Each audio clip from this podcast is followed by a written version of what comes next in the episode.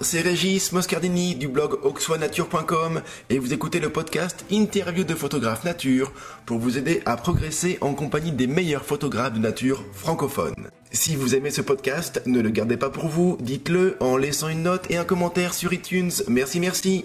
Bienvenue pour ce 23e épisode au cours duquel vous allez découvrir Guillaume Colombet, un jeune photographe et cinéaste animalier vivant à la montagne dans les Alpes. Il est actuellement en cours de tournage de son premier documentaire long métrage, Le Lièvre Blanc, histoire de photographe animalier. Eh bien bonjour Guillaume Colombet. Bonjour Régis. Bienvenue à toi dans la série d'interviews d'Oxford Nature et un grand merci d'avoir accepté euh, mon invitation. Ouais, bah merci à toi pour cette proposition. Et eh écoute, euh, on commence tout de suite. Alors Guillaume, tu, euh, alors tu as dû faire l'exercice euh, un paquet de fois maintenant, j'imagine, mais c'est un passage obligé. Alors pour que les auditeurs puissent bien te connaître, ou en tout cas mieux te connaître, est-ce que tu peux, s'il te plaît, te présenter en quelques mots? Alors, bah moi c'est Guillaume Colombet, comme tu as dit. Donc, je suis originaire des Alpes. De, de, la vallée de la Maurienne, la plus longue vallée des Alpes. Donc j'ai vraiment grandi au cœur des montagnes. Et euh, voilà, depuis que je suis gamin, euh, je parcours ces sommets euh, pour découvrir la nature. Et puis petit à petit, je me suis intéressé à l'image, à la photo et la vidéo. D'accord. Donc tu es un montagnard pur souche, donc tu, tu l'as dit, tu es né là-bas, tu randonnes depuis ton plus jeune âge dans la nature sauvage. Mm. Euh, mais bon, ce n'est quand même pas suffisant pour devenir un photographe animalier, évidemment. Euh, il y en a d'autres qui, qui, aussi sont nés en montagne, qui aussi font des randonnées, mais ils ne sont pas devenus photographes animaliers. Alors quel a été l'élément déclencheur pour toi, pour cette passion? Alors c'est que j'avais la chance de voir euh, beaucoup d'animaux, euh, des fois des rencontres qui étaient qui étaient assez rares avec des espèces qu'on voit qu'on voit pas souvent. Comme quoi par exemple, comme lesquelles? Bah, je sais pas, enfin pas souvent, c'est par exemple les tétralyres, le coq de bière, des choses comme ça, euh, le gypaète barbu, enfin euh, au début de sa réintroduction, c'était très rare tout ça. Et euh, voilà, je souvent je rentrais avec des souvenirs plein la tête. J'en parlais parce que j'étais vraiment passionné de, de, ces observations naturalistes que j'avais pu faire. Et en fait, euh, je trouvais ça dommage de ne pas voir les images que je pouvais montrer à, à d'autres personnes, simplement pour témoigner bah, ces, ces belles rencontres que j'avais pu avoir dans la nature. Et euh, petit à petit, en fait, j'ai pu rencontrer des, des, photographes locaux, enfin des gens qui, qui faisaient ça euh, en amateur, mais euh, qui étaient très passionnés. Et quand ils ont vu mes images, euh, quand j'étais jeune, je vais avoir 11-12 ans, je pense, quand j'ai commencé tout de suite avec un, un petit numérique, ils m'ont dit, ben Guillaume on va essayer de te, te, monter un blog. Donc en informatique, je connaissais pas grand chose, et euh, ils m'ont lancé, ils m'ont poussé un peu à, à, partager mes photos sur sur un petit blog sur internet. Et en fait, très vite, j'ai eu des bons retours qui m'ont encouragé à, euh, à, continuer, à persévérer dans, dans la photo de, de, nature. Alors, on, on l'a pas précisé, puis tu l'as pas dit non plus quand tu t'es présenté un petit peu, mais tu es vraiment un jeune photographe. Tu, tu as 20, 23, c'est ça? 24. 24. Ah, donc du coup, j'ai un petit, une petite année de retard. J'ai euh, donc tu as 24 ans, donc bon, n'empêche que tu es donc tu es tu es très jeune. Euh, et euh, donc tu es vraiment de la génération numérique. Hein. Tu n'as connu tu n'as connu que ça, quoi. Euh, ouais, les personnes avec qui je partageais un petit peu la photo euh, au début étaient euh, parfois encore en argentique, mais moi c'est vrai que j'ai commencé tout de suite avec un petit compact numérique. D'accord. N'empêche que bon, dès le départ, tu avais certainement des prédispositions parce que tu as, tu as fait des belles photos même en étant, en étant tout jeune. Mais euh, alors, qu'est-ce qui te plaît vraiment dans la photo animalière? Est-ce que c'est le moment du déclenchement? Est-ce que c'est en amont? C'est le pistage de l'animal? C'est quoi? C'est l'accession au site parce qu'il y a la grosse partie rando qui doit peut-être te plaire aussi? Est-ce mhm. que c'est euh, tout ce qui se passe après, c'est-à-dire exposer euh, tes photographies pour voir le plaisir des gens à, à voir ton travail? Quelle est la raison qui te pousse à faire cette activité? Bah, je pense que c'est déjà un, ensemble de tout ça en fait, toutes ces petites choses qui s'accumulent et euh, qui font la photo animalière et qu'on découvre au fur et à mesure. Voilà. Mais euh, ce que j'aime bah, déjà, c'est d'être dehors, quoi, me retrouver dehors euh, tout seul dans des grands espaces pour vraiment profiter de la nature. Après, il y a les rencontres avec les animaux, bien sûr, qui sont souvent euh, assez fortes, quoi. Ça, ça, ça me plaît euh, beaucoup. Puis, surtout, arriver à les voir sans les déranger. Vraiment, quand on arrive à, à s'effacer, à disparaître dans le milieu, puis qu'on a l'animal qui a un comportement vraiment naturel. Je pense que ça se voit dans les images quand il est pas inquiet, en train de nous regarder, tout ça, quand vraiment il, il fait sa vie et qu'on compose avec tout ce qu'il y a autour. Je crois que c'est là où ça devient un petit peu magique. Euh, dans, les photos. Et après, ça me plaît aussi euh, de les partager parce que on est souvent tout seul en montagne et j'aime beaucoup ça. Mais après, il y a ces autres parties où on rencontre beaucoup de monde et là, c'est euh, voilà d'échanger autour de cette passion, c'est vraiment euh, intéressant. C'est un peu particulier comme comme comme activité, comme métier parce que c'est d'ailleurs le cas pour beaucoup de photographes animalistes, c'est-à-dire qu'on aime beaucoup être seul dehors dans la nature. il y a vraiment une grosse partie en solitaire mais il y a aussi une autre partie, un autre pan du travail euh, où on est amené à voir beaucoup de gens pendant les expositions, à présenter son travail. Et, et voilà, donc ces deux activités sont très, euh, ben, très différentes. Et en même temps, j'ai l'impression que tu t'en sors plutôt bien. Quoi. Tu aimes aussi le côté, euh, le côté social de l'activité, non? Voilà, bah c'est moi c'est une des façons que j'ai trouvé pour m'en sortir parce que maintenant j'en vis. Ça fait un an quasiment que je fais à la fois et de la photo et des films, du cinéma animalier. Et euh, pour arriver ben, à m'en sortir, voilà, euh, il faut arriver à, à, vendre quelque part son activité, à valoriser son, son travail photo. Et euh, du coup, c'est important d'avoir euh, plein de contacts, d'arriver à montrer son travail. Et puis moi, j'aime bien le, le, côté un petit peu artisanal, comme pour le cinéma, de, de faire moi-même des, des, petites projections dans les villages de montagne, euh, dans des festivals un petit peu partout en France ou ici dans les, dans les stations de ski, puis rencontrer directement le, le public qui peut, qui peut venir voir ces films ou voir mes expositions de photos pour vraiment euh, créer un échange. Ouais, c'est vraiment ce que je trouve intéressant. Quelle, quelle formation tu, tu, as, toi euh, euh, C'est vraiment, tu as appris sur le tas ou, tu as quand même une, une, école? Photo, oui, en fait, c'était vraiment une passion au début et puis j'ai progressé quasiment tout seul. Ou après, euh, j'ai essayé de, de, me mettre dans des euh, dans des petits clubs photo locaux, tout ça. Euh, mais c'est vraiment voilà, en retournant souvent sur le terrain, en essayant des réglages. Des fois ça marchait, des fois ça marchait pas. Petit à petit, j'ai évolué en photo. Mais moi, ce qui me passionnait vraiment, c'était la nature. Et bien que j'aimais déjà ce travail de, de l'image, j'imaginais pas arriver à vivre un jour de, de, la photo animalière, ou du moins oser essayer. Et du coup, je me suis euh, lancé d'abord dans des formations plutôt dans l'environnement. Donc j'ai fait un BTS pour être garde forestier, donc un BTS de gestion forestière. Après, j'ai poursuivi avec euh, un BTS gestion protection de la nature. Et euh, ça, ça m'a amené à un équivalent de licence.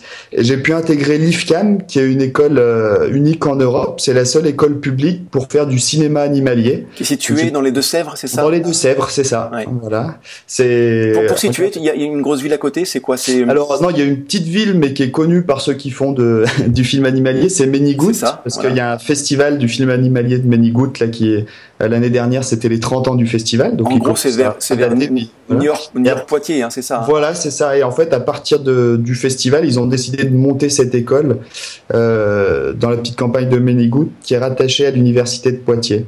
Alors une petite une petite précision. Euh, tu as dit que ça t'avait ouvert les portes pour l'IFCAM, d'avoir passé un BTS par exemple. Euh, Est-ce qu'il faut justifier d'une certaine formation naturaliste ou tout le monde peut accéder à cette école-là?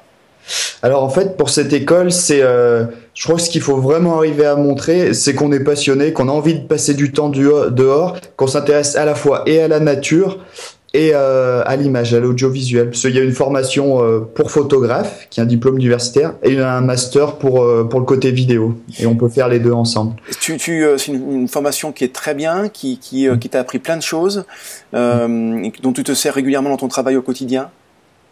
Euh, ça, oui, ça m'a apporté pas mal de choses parce que la vidéo c'est encore plus complexe que la photo parce qu'il y a bon il y a tout le travail du, du montage qu'on fait. Parce que ça peut être proche de la photo de nature au début au niveau des, repérages, du temps qu'on passe dehors, puis d'arriver à voir les animaux et à saisir les images. Mais après, il faut savoir raconter des histoires, il faut savoir euh, monter les films, il faut savoir faire de la prise de son, euh, arriver à voilà tout euh, tout mettre ensemble pour sortir euh, une vidéo à la fin. Et dans ce sens, ça m'a beaucoup appris. Et ce qui est intéressant dans cette école, c'est que on a beaucoup de, de professionnels en fait, de gens qui travaillent dans le métier, qui viennent nous apprendre un petit peu leur spécialité, que ce soit bah, des ingénieurs du son, des réalisateurs, euh, des cinéastes, euh, etc. Tu, alors tu es amené à photographier souvent les animaux dans la neige, particulièrement en ce moment, mhm. on est, on est euh, au, mois de, au mois de février. Est-ce que évoluer dans un, un environnement tout blanc t'impose des contraintes particulières? Alors j'imagine que oui, ou, ou, non, tu peux utiliser finalement le même matériel que, que ce que tu utilises d'habitude dans un milieu plutôt vert et plutôt marron? Ben, en fait, il y a plusieurs choses. Déjà, c'est vrai que après, même s'il n'y a pas de neige, c'est déjà en montagne. Souvent, on pense par le poids. On essaye d'avoir le moins de choses possible dans le sac à dos. Donc ça, c'est la première contrainte. pour, aller, le plus loin possible. Voilà, c'est la première contrainte. C'est on est beaucoup moins libre dans nos déplacements dès qu'on est chargé, euh, parce qu'en plus avec l'altitude, tout ça, ben, les efforts ils sont euh, plus durs. Euh, voilà, dès qu'on est chargé, c'est très compliqué. après, dans la neige, donc euh, on est obligé de se déplacer soit en raquette, soit en ski de randonnée. Euh, du coup, ça, ça peut faire un peu plus de bruit pour faire des approches. Ça dépend si la neige est poudreuse ou pas. Selon s'il vient de neiger ou selon si la neige a déjà gelé, eh ben on a du mal à se déplacer sans faire de bruit. Ou à l'inverse, ça étouffe les sons, donc ça, ça, peut dépendre selon la météo. Après, il y a le camouflage aussi qu'il faut adapter. Donc on n'est pas forcément tout blanc, on peut être blanc avec des taches gris, noires ou même euh, voilà un petit mélange. Mais c'est vrai que tout ce qui est vert, marron euh, ressortira peut-être un petit peu plus qu'un camouflage euh, où il y a des petites taches blanches qui correspondent à la neige. Euh, et par contre, ce que je trouve très beau, c'est que n'importe quel animal qu'on prend dans un décor de neige, euh, même si moi là je suis, euh, je suis des fois euh, plusieurs mois de l'année, voire quasiment la moitié de l'année, les pieds dans la neige, et ben je m'en lasse pas de, voir ces décors tout blancs qui qui changent chaque jour parce qu'elles font ou elles se redéposent de nouveau, tout ça, ça évolue. Donc c'est c'est très très beau au niveau artistique, quoi. Je m'en lasse pas de voir toute cette neige. Euh, par contre, après, il y a quelques contraintes, bah, par exemple les, risques d'avalanche, on entend pas mal parler euh, en ce moment. Donc ça, ça limite les déplacements à certains secteurs. Il y a des zones où euh, on peut pas se permettre d'y aller euh, trop souvent, ou enfin où on peut pas y aller du tout si on ne veut pas prendre de risques. Et voilà, après c'est plus à connaître quand même ce, ce milieu qui est assez particulier. C'est sûr que la montagne, c'est toujours dangereux, hein, mm. Euh, tout au long de l'année. Tu, euh, tu es en contact avec des, euh, des, des, des, guides de montagne, avec les, les, services météo. Tu, voilà, tu dois, j'imagine, régulièrement prendre contact avec eux pour, euh, pour savoir où tu peux aller et ne pas, et ne pas aller. ouais, j'en connais pas mal, mais après, c'est vrai que rien qu'en regardant les météos sur Internet, tout ça, puis en connaissant très bien un, un secteur, en fait, on n'a pas besoin d'aller très loin. Moi, je me rends compte que j'ai la chance d'avoir un, un petit chalet en montagne qui est euh, au-dessus d'où j'habite, dans un coin euh, assez isolé, où il n'y a, y a, pas grand monde. Et en fait, euh, depuis 24 ans maintenant que depuis que je suis gamin, je vais là-haut. Des années, je découvre encore des espèces dans la forêt qui est autour du chalet ou dans les, les versants qui sont au-dessus. Donc c'est quand on passe beaucoup de temps à un endroit, je crois qu'on commence à à voilà vraiment s'imprégner du milieu et à bien connaître comment fonctionnent les animaux et en fait la nature elle nous surprend toujours quoi. Bien sûr toujours des choses à découvrir. Donc il n'y a pas besoin d'aller très loin. Je pense si, euh, si, on, si on se concentre sur une petite zone qu'on connaît, euh, du coup plus on la connaît et plus on sait, euh, bah là je peux pas y aller, il y a des avalanches. Ou là c'est intéressant à cette époque parce que tous les animaux viennent manger ici parce que la neige elle les empêche d'aller à un autre endroit, etc. Et ce que tu dis là c'est évidemment valable pour n'importe quel type de milieu, n'importe quel type d'environnement et pas forcément que la montagne. Hein. Plus on ah connaît, oui, de plus on découvre des je choses. Pense que, ouais. Puis juste à, voilà, juste à côté de chez soi, même pour ceux qui font de la macro, dans leur jardin, il y a déjà un terrain de jeu formidable qu'on peut exploiter. Euh, au fil des jours, on va connaître mieux les lumières, tout ça. Euh, ça va être euh, super. Bien sûr. Alors, on va parler un peu de ton matériel. quelle marque, quelle marque as-tu choisi? Quels objectifs? Alors, avec toujours avec ce, ces petites choses en, tête, l'impératif lié au froid. Est-ce que dans tes choix d'objectifs, tes choix de marque ou d'appareil, est-ce que tu avais justement cette cette idée-là de de, de de, de protection par rapport au froid ou de robustesse par rapport au froid? Les conditions des fois un petit peu, un petit peu extrêmes Pas spécialement parce que je pense, euh, voilà, dès qu'on est dans des boîtiers qui sont assez bons, ils sont à peu près équivalents. Enfin, je pense qu'il y a des boîtiers pro qui tiennent quand même très bien, mais euh, après on peut mettre deux housses de protection en, en plus dessus. Après, euh, le froid, il crée pas forcément de, de, gros problèmes sur les objectifs ni rien. C'est euh, c'est plus sur les batteries en fait. Le froid, c'est vraiment les batteries qui passent beaucoup plus vite qui se décharge euh, assez rapidement. Donc tu as, toi, tu as plusieurs jeux de batterie alors à chaque voilà, j'ai plusieurs jeux de batterie. Là, on n'a pas trop le choix. C'est euh, voilà, en une journée, trois, quatre batteries, elles ah peuvent passer. Euh, S'il fait moins 15, moins 20, ça, ça peut aller vraiment assez vite. Et euh, après, c'est ce qu'il faut juste se méfier, je pense, c'est les écarts de température. C'est-à-dire quand on, on est allé faire des photos toute la journée dehors, il fait moins 15, puis on rentre chez soi, euh, il fait 20 degrés. Euh, bah, le matériel, faut laisser le temps de s'adapter, pas tout sortir tout de suite, sortir les cartes, sortir l'appareil, tout ça. Sinon, on peut peut-être créer des petits problèmes de condensation. Euh. J'ai jamais eu de problème, mais je pense c'est plus les écarts qui sont gênants que vraiment être dans le froid tout le temps. Euh, à part les batteries, j'ai jamais eu de gros problèmes. À part le trépied que j'arrivais plus à déplier parce que la neige, voilà, elle avait gelé, enfin, ça avait fait de l'eau, puis après ça a regelé après, on n'arrive plus à déplier le pied, tout ça. Et donc là, par contre, là, il faut vraiment le ramener à 20 degrés chez soi pour pouvoir retrouver. voilà, ouais. quoi. Là, il n'y a pas le choix par contre. Euh, alors, quels objectifs tu as? Tu travailles avec quel type d'objectif, toi? Alors, du coup, moi, je suis euh, en Canon. D'accord. Euh, là, j'ai un 7D puis j'avais un 50D avant. Enfin, je garde toujours les deux parce que le 7D il fait la vidéo, donc je filme avec un appareil photo aussi. Comme ça, ça me permet de faire les deux sur le terrain. après, j'ai un 100-400, donc le 100-400 de Canon. L'inconvénient, c'est qu'il n'est pas très lumineux il a quand même une bonne qualité. Mais euh, par contre, c'est un bon compromis en montagne parce que justement, il n'est pas trop lourd. Euh, on peut assez facilement euh, varier les cadrages par rapport à une focale fixe. Et du coup, en montagne, moi, je pense souvent, enfin, comme de partout, hein, si, le, si le décor s'y prête, mettre l'animal dans son environnement, vraiment composé avec tout, toutes les lignes, les formes qu'il y a autour, c'est c'est aussi important que juste d'avoir un, gros plan de, de l'animal. Donc j'aime bien avoir cette possibilité de changer mon cadrage rapidement, quoi, de d'avoir un objectif qui est, qui est un zoom, un 100-400. Et après j'ai un grand angle, donc plus euh, pour les paysages ou justement pour mettre vraiment les animaux tout petits dans, dans ce décor euh, immense. Donc un 17-50. Et après j'ai un 70 macro. D'accord. Alors justement, tiens, tu, tu, tu, as fait une super transition par rapport à ma prochaine question. Euh, mhm. tu, tu, as parlé un petit peu de, de, de, de ça, c'est-à-dire mettre l'animal dans son environnement. Alors moi, quand je vais sur ton site internet, donc c'est guillaumecolombet.com tout simplement, et quand je vois ton portfolio, tu as catégorisé tes photos d'une manière assez rare, et je l'ai pas vu souvent. Habituellement, les photographes euh, classent leurs images euh, sur leur site par espèce, c'est-à-dire renard, lapin, cerf, etc. Mais toi, non, tu as procédé différemment. Alors par exemple, tu as fait par ambiance milieu, sommet, plaine, clairière. Et, euh, et c'est dans ces catégories qu'on voit après les espèces. Alors pourquoi tu as fait ce choix en fait euh, de d'aborder les euh, voilà ton, ton site par par des par des thèmes d'ambiance ou de milieu? Ben déjà j'ai essayé de chercher quelque chose qui était un petit peu plus original. Je me suis dit tiens comment sortir un petit peu de l'ordinaire parce que on voit assez régulièrement les mêmes choses donc euh, c'est pas facile quoi. J'ai essayé bah, de me poser la tête. C'est réussi parce que tu vois du coup je me suis voilà ça m'a euh, ouais, ouais, ça m'a interpellé. Peut-être ouais. Ouais, ouais c'est le but, c'est voilà d'essayer de trouver quelque chose un peu original. Je pense comme il y en a qui essayent de faire pour euh, pour les livres, c'est dur de faire un livre euh, soit on fait par espèce, euh, par habitat ou par saison la plupart du temps. Euh, voilà, si on travaille peut-être plus selon les lumières, contre-jour, choses comme ça, je pense ça peut être assez sympa.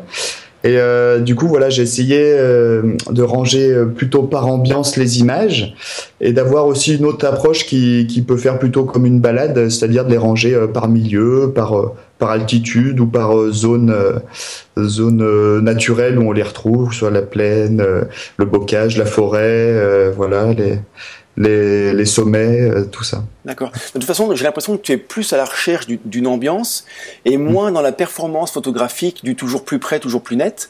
Euh, mm. alors, donc tu vas me confirmer si c'est bien ça ou pas. Et alors pourquoi? C'est quoi? C'est ce qui te plaît? Ou c'est parce que ça tu te rends compte que c'est ce qui touche le plus les gens euh, des, des ambiances?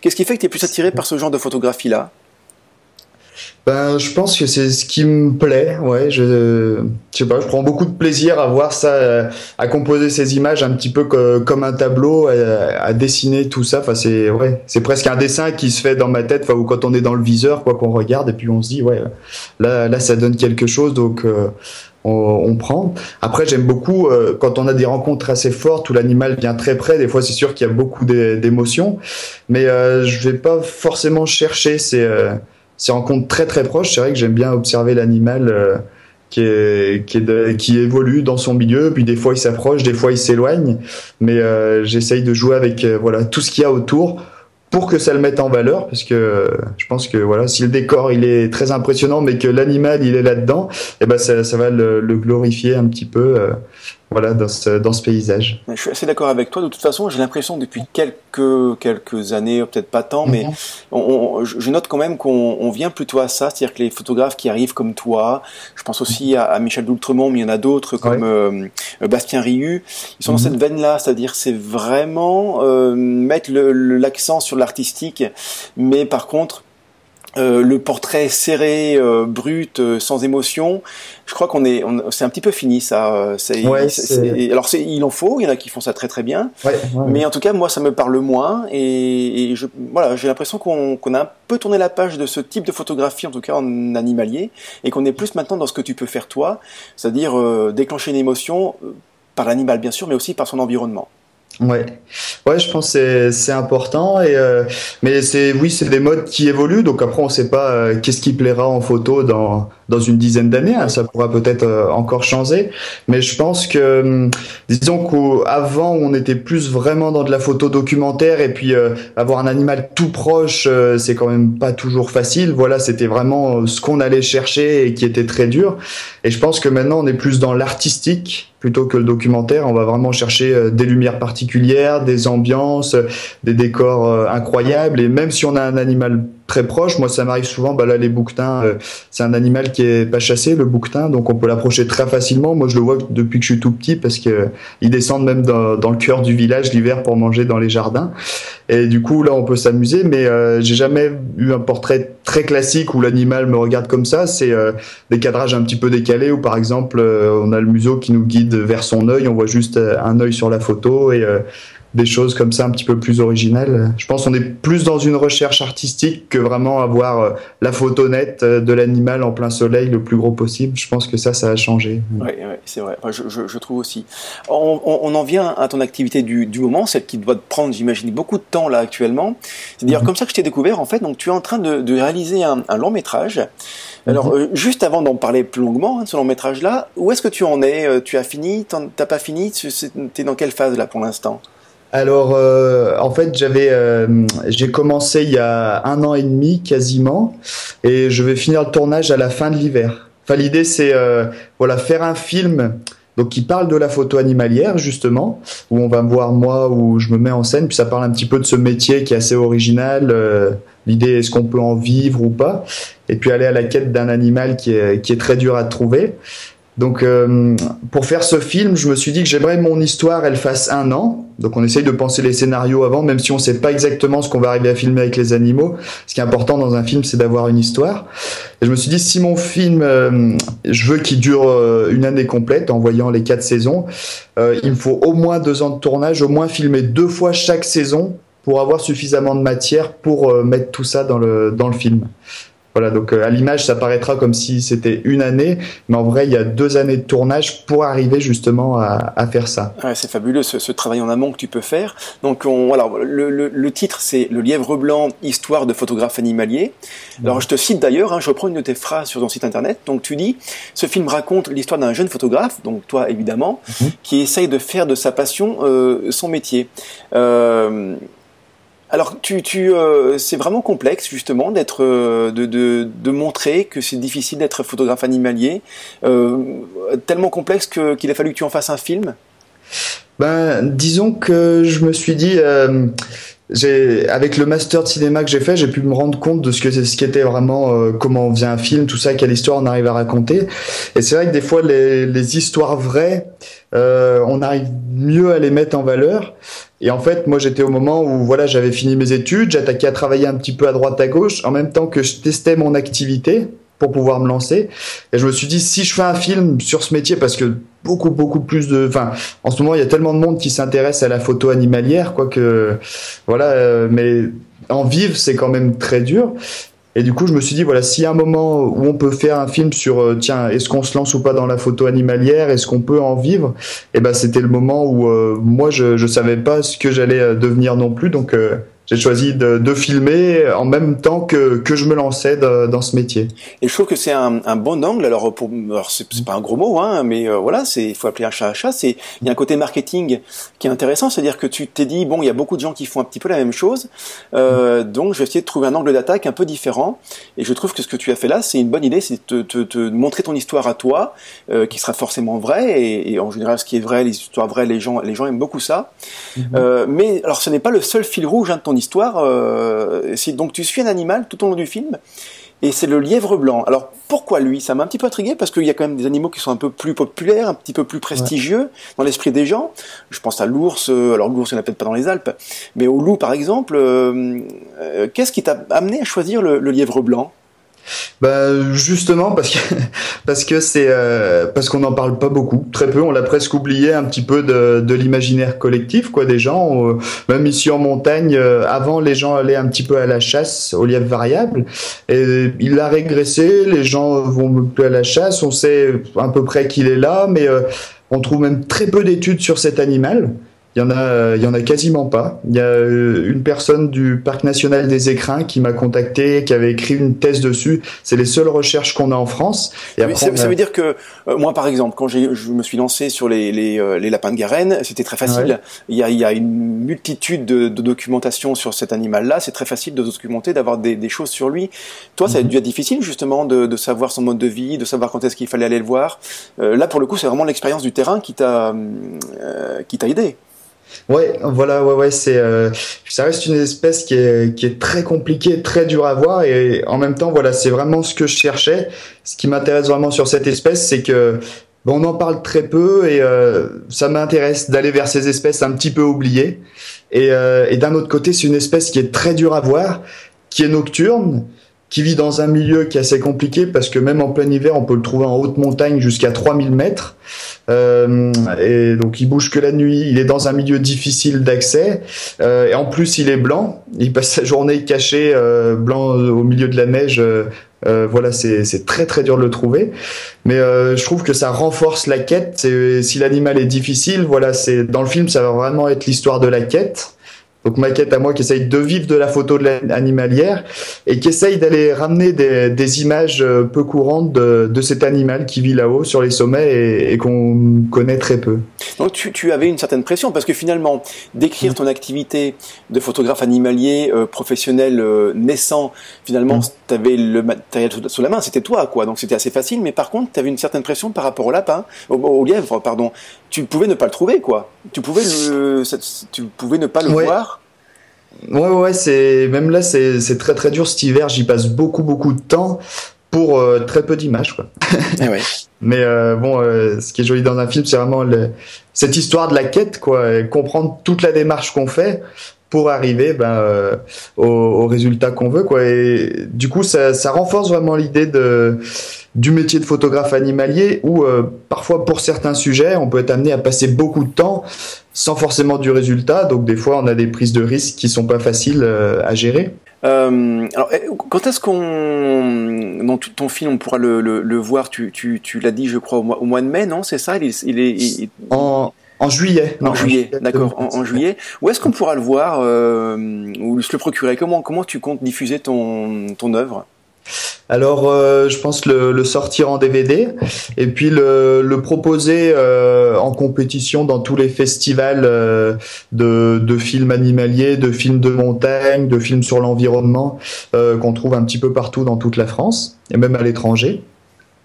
Et euh, après, j'aime bien le côté voilà projection aussi artisanale. Donc là, c'est plutôt euh, dans les Alpes pour l'instant où je vais le projeter euh, dans beaucoup de, de, stations de ski, de petits villages. Euh, et puis après, de plus en plus maintenant, euh, les festivals photo proposent quelques projections de temps en temps, et je pense que ça peut intéresser pas mal de monde voilà pour faire des petites projections euh, un petit peu partout en France. Voilà, ça reste du cinéma artisanal, ça sort pas euh, dans les grandes salles, mais après euh, une fois que je l'aurai fait vivre de ma façon artisanale, peut-être que je le vendrai après à des petites chaînes de, de télé. C'est ce que je vais te dire, une, une, une chaîne comme France, une France 3. Euh, Ils peuvent être intéressés. Après, voilà, ouais, ouais c'est possible. Hmm. D'accord. Ouais, ouais, mais j'aime bien le faire vivre quand même avant de façon artisanale. Euh, voilà, le valoriser un peu euh, en DVD, tout ça, avant de. Après, la télé touche très vite beaucoup de monde et. Euh, c'est plus, plus, impersonnel aussi. Mais c'est vrai que tu, tu, tu, es un peu comme un artiste, un musicien, c'est-à-dire que tu, tu crées ta musique, et là, en l'occurrence, tu crées ton film, et puis après, tu pars un peu en tournée, quoi. Tu vas à la rencontre du public. C'est un peu la même démarche qu'un musicien qui fait, qui ferait des concerts. C'est un peu ça, quoi. Voilà, oui, ouais, ouais c'est une démarche voilà, assez original. Mais après, euh, ce, que, ce qui est intéressant, enfin, j'ai pris le parti de faire ce film euh, de façon autoproduite, en essayant de trouver des partenaires. Puis j'avais même fait un appel à dons sur Internet et les gens euh, m'ont beaucoup soutenu pour ce projet. Donc c'est vraiment super et je les remercie. Et du coup, ça m'a permis d'avoir cette liberté de, de, vraiment faire un film d'auteur, parce que c'est dommage quand on a une production télé, c'est que parfois on a d'énormes moyens qui sont mis en œuvre, on a des images qui sont super, mais par la contrainte, parce qu'il faut que ça rentre dans des formats télé euh, classiques, bon, on a des films qui sont un petit peu ennuyeux, qui se ressemblent un peu tous, des documentaires qui sont un petit peu monotones parfois parce qu'on a trop de contraintes de la production. Euh, voilà, donc qui, impose, euh, qui impose un rythme plus élevé, par exemple. Voilà, qui impose des fois de, de, bah, de, modifier le scénario pour que ce soit beaucoup plus classique, des choses moins libres. Après, on a des dates vraiment très strictes à, à, à respecter pour sortir le film à telle date, tout ça et tout. Enfin, c'est voilà, c'est pas les mêmes contraintes, mais après les budgets, les budgets sont plus conséquents. Moi, voilà, pour ce premier film, je me suis dit, euh, ce premier long film, je vais essayer de, voilà, de le faire euh, un film à mon image. on verra, il plaît ou il plaît pas, mais c'est voilà, ça fait une petite carte de visite euh, pour la suite. Ouais, c'est un très beau projet, c'est sûr. Alors côté technique maintenant, euh, mhm. quel conseil pourrais-tu donner pour réussir une petite vidéo animalière? Alors je parle évidemment pas d'un long métrage comme toi tu peux faire, mhm. mais juste une, voilà une belle vidéo comme ça à partager par exemple. Euh, quels, seront les deux trois conseils ou, ou, ou à l'inverse les deux trois choses à ne, faire, à ne pas faire absolument? Alors euh, c'est vrai que maintenant vu qu'on peut filmer avec euh, les boîtiers, il y a plus en plus de monde quoi qui, qui peut faire des, des petites vidéos et c'est très intéressant d'en faire quoi, de, de voir bouger vraiment ces animaux qu'on a d'habitude figés sur la photo. Alors la première chose qui est très importante, c'est que bon, on filme quasiment jamais à main levée en fait, euh, sauf au grand angle si on est bien stabilisé tout ça, mais à partir du moment où on a un téléobjectif pour voir les animaux, on est toujours sur trépied. La, la vidéo, voilà, faut être vraiment euh, très stable. Euh, après, par rapport euh, à la photo, quand on est sur le terrain, c'est vrai qu'en photo, chaque photo peut être la bonne. Donc on a tout le temps, on a nos réglages, mais on refait tout le temps notre cadrage, on essaye vraiment de saisir l'instant. Alors qu'en vidéo, euh, faut déjà l'imaginer un petit peu en séquence, c'est-à-dire si on voit une chose super mais qu'on filme du début à la fin sans jamais s'arrêter, ça peut être assez compliqué de, de, valoriser ça, de monter ça. Alors, euh, quand on a un, animal qui, qui, arrive dans la forêt, euh, par exemple euh, un chevreuil là qui se balade en forêt, eh ben on peut filmer un petit peu juste devant lui pour le laisser rentrer dans l'image. Ça permet de voilà d'amener un, un, premier plan. On compte au moins 10 secondes dans notre tête à chaque fois pour être sûr d'avoir un plan qui est suffisamment long pour être tranquille pour le montage. Et ce qui est très important après, c'est de varier les cadrages. Ça veut dire, euh, on va essayer de, de, grossir. Voilà, si prêt, hop, on a un, gros plan sur lui. Euh, hop, le plan est suffisamment long. On compte dans notre tête. Allez, je fais un plan plus large. Et simplement d'avoir plusieurs valeurs de plan, ça peut se faire très rapidement quand on est sur le sur le terrain. Mais simplement d'y penser, bah, ça, ça permet d'avoir un montage qui est plus dynamique. Voilà. D'accord. Non, mais rien, rien, que ça déjà, euh, ça pourrait éviter à, ceux qui s'essayent à cette pratique-là de la vidéo sur le terrain, ça peut, ça peut leur éviter de, voilà, de, comme tu l'as dit, de, de filmer euh, euh une succession de plans les uns après les autres où c'est toujours la même chose. Euh, voilà, ça sert à rien de filmer 10 minutes le même animal sans jamais changer de cadrage, sans pas, si on le laisse pas sortir de l'image, tout ça. Voilà, c'est euh, c'est plus dur. Vaut mieux essayer d'avoir un petit début, quelque chose d'un petit peu plus dynamique au milieu, en montrant où il est ou en montrant ce qu'il fait euh, plus proche, et puis le laisser sortir. Et là, simplement, on a une petite histoire euh, dans notre tête, et du coup, ça fonctionne. Euh, voilà, ça hmm. fonctionne. Et ça peut durer 2-3 minutes, mais ça peut, ça peut faire une petite vidéo sympa à partager sur son site, par exemple, si on en a oui. Ouais, ouais, ouais c'est très agréable pour échanger avec les gens. Euh, ouais, c'est super. Euh. Après, en vidéo, il y a le son qui est souvent très important aussi. C'est même une très belle image. Si en fait on a un son qui, qui n'est pas bon, eh ben on va avoir l'impression que l'image elle est pas terrible. Alors la même image, euh, bon pour la plupart du temps, pour les petites vidéos de quelques minutes, bon, on peut choisir une belle musique et puis on peut essayer de monter en rythme. Bien sûr caler un peu des images sur la musique. Voilà, ça, ça fait des petits clips vidéo qui sont faciles à faire, qui peuvent être très beaux. Et puis sinon, bah voilà, essayer de, d'avoir un son qui est, moi je, rajoute un micro voilà pour avoir une meilleure qualité sur sur le boîtier ou j'ai même des fois des prises de son extérieures que je rajoute dessus. C'est-à-dire que tu, tu, triches un petit peu, c'est-à-dire que le son qu'on peut avoir dans ton film, ce sera pas forcément le son du moment quoi. Alors, euh, quand je fais les prises de son, pour pas qu'il y ait d'erreur justement naturaliste, c'est vraiment je vais dans les zones euh, euh, où où j'ai filmé. Par exemple, en ce moment, forêt de Mélèze, euh, sous la neige, enfin enneigé, mais il fait beau. Hop, une prise de son le matin ou dans la journée ou le soir. À chaque fois, je dis quand j'ai fait les prises de son. Et puis ça, ça sert dans le montage vidéo. Mais c'est vrai que dans tous les films, en fait, surtout en animalier, on a rarement du son direct qui est utilisé. Parce que des fois, même avant, on entendait les caméras qui tournaient, tout ça. Euh, on a quelque chose qui est pas assez. Euh, ah oui, donc on enlève le son de la caméra, filmé bah. le, jour, de la caméra, mais on va rajouter un autre, un, son euh, extérieur qui peut ne pas être pris le même jour exactement, mais en tout cas dans les mêmes conditions, dans le même endroit, quoi. Voilà, c'est ça. Après, en fait, c'est ce, voilà, si on a des bons micros, hein, qu'avec un petit, un petit enregistreur externe, on, on aura un son qui est meilleur que celui de l'appareil photo et ça va vraiment donner du volume à la vidéo, ça va créer de l'espace. Du coup, c'est très important. Et euh, du coup, voilà, on peut faire. Euh, je sais que voilà, ça, après c'est plutôt des choses que j'ai appris vraiment à l'école de, de, cinéma. Hein. C'est euh, moi j'ai fait un, un film euh, où on se plonge dans la peau d'un animal. Euh, donc c'était un film assez original, on ne sait pas quel animal c'est, c'est ce qui nous tient le, long du film, c'est un court métrage. Et donc là-dessus j'ai dû beaucoup travailler sur le son et en fait il y a les prises de son d'ambiance, donc en forêt, donc là c'est de la stéréo. J'ai pas le même son qui sort dans l'enceinte gauche et dans l'enceinte droite, mais ce qui fait que déjà ça me crée du volume. On est dans la forêt, hop, il y a un pic qui tambourine sur un arbre euh, au fond à droite, il y a une mésange qui crie toute proche à gauche, et ben il y a un espace qui se crée autour de nous, donc ça, ça met en valeur la vidéo. Et après, quand on se déplaçait dans la peau de l'animal, là, par contre, c'était plutôt du son mono que je mettais, des bruitages de pas, de respiration, etc., qui étaient tout empilés. On peut vraiment empiler des couches de son pour donner la matière de la vidéo. Et quand on a un son qui est mono, il sort pareil dans les deux enceintes. Du coup, on a l'impression qu'il est au milieu de l'image, puis on a l'impression vraiment euh, d'y être. Et quand tu dis, tout, à l'heure tu as dit que euh, la vidéo était plus complexe que la photographie, euh, avec tout ce que tu viens de me dire sur le son, je veux bien te croire maintenant, il n'y a pas de problème. Je reviens un tout petit peu, ça fait déjà 40 minutes qu'on est ensemble, mais euh, je le dis à chaque fois, mais c'est vrai que c'est passionnant et je vois pas trop le temps passer. dans ton film, il y a quelque chose d'assez original et je trouve de vraiment fabuleux, c'est la, bande sonore. tu, tu as fait appel à un, musicien qui fait de la musique très originale. Est-ce que mhm. tu peux justement nous en parler un, peu de, de, de de ce côté-là de ton film, s'il te plaît Ouais, alors euh, bah, moi j'aime bien travailler déjà avec euh, les, gens que j'ai pu rencontrer et puis qui ont chacun des, talents dans leur dans leurs divers domaines. Ou même pour la vidéo, il y en a qui viennent m'aider sur le tournage de mon film parce que ça se fait jamais tout seul, un gros film. Du coup, euh, voilà, je fais appel aux compétences de chacun et j'ai eu la chance de rencontrer un jeune compositeur qui euh, voilà qui fait vraiment des, des musiques que je trouve euh, bah, qui peuvent apporter de l'émotion. Que la musique, elle peut aussi avoir un sens dans un film et elle nous fait réagir selon les, les séquences. Elles peuvent aggraver les choses, rendre triste ou joyeux euh, une scène, donc c'est assez important.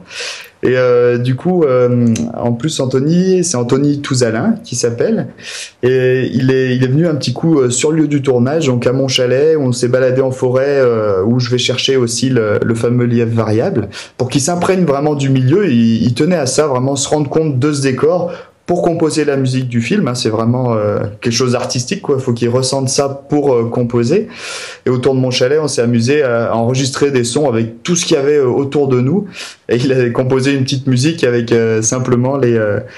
bon, c'est surtout des percussions parce que c'est tapé sur des bouts de bois, des pierres, des choses comme ça ou des éléments du chalet. donc ça lui sert de base pour faire une musique et c'est des sonorités parfois qu'on n'arrive pas à retrouver avec avec un instrument. Du coup, voilà, il s'est amusé à, composer euh, quelque chose juste avec les sons qu'on avait enregistrés là-haut. Après, dans le film, ce sera plus euh, mélangé avec des instruments, tout ça, mais il peut se servir des fois d'éléments naturels pour vraiment. Euh, on, peut ne pas s'en rendre compte, mais ça apporte un petit peu plus de matière dans le film qui colle au milieu dans lequel on est et qui nous fait vraiment ressentir quelque chose d'original, quoi, dans le dans le déroulement du film. La démarche est originale et le, et le résultat est vraiment réussi parce que tu, tu, voilà, tu as fait quelques, quelques euh, euh, ouais, des pré, des, des annonces quoi. comment, comment tu as dit? Bah, c'est juste des petits des aperçus du oui, tournage. Des aperçus, voilà, c'est ça. Et, et, à un moment donné, justement, tu, tu, tu as tu as filmé le travail de euh, j'ai oublié son prénom tout de suite, Anthony. Ouais. Anthony.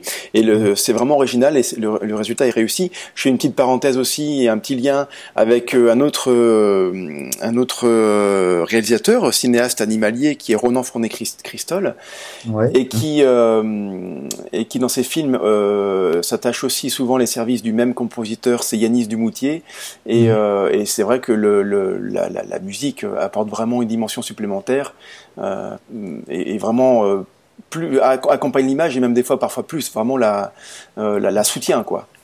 Ouais, ouais, ouais. ouais c'est vraiment important. Je te remercie beaucoup Guillaume pour ce, ce, ce bon moment passé ensemble. Ouais, bah merci à toi. Et, euh, et j'espère que vraiment ton, ton projet, euh, euh, bah, façon d'aboutira, c'est sûr, mais surtout qu'il fonctionne bien et que, euh, et que ça puisse te permettre de, voilà, d'aller au bout de, au bout de tes rêves photographiques. Merci à vous d'avoir suivi ce podcast et je vous donne rendez-vous très vite pour un nouvel épisode de Interview de photographe nature.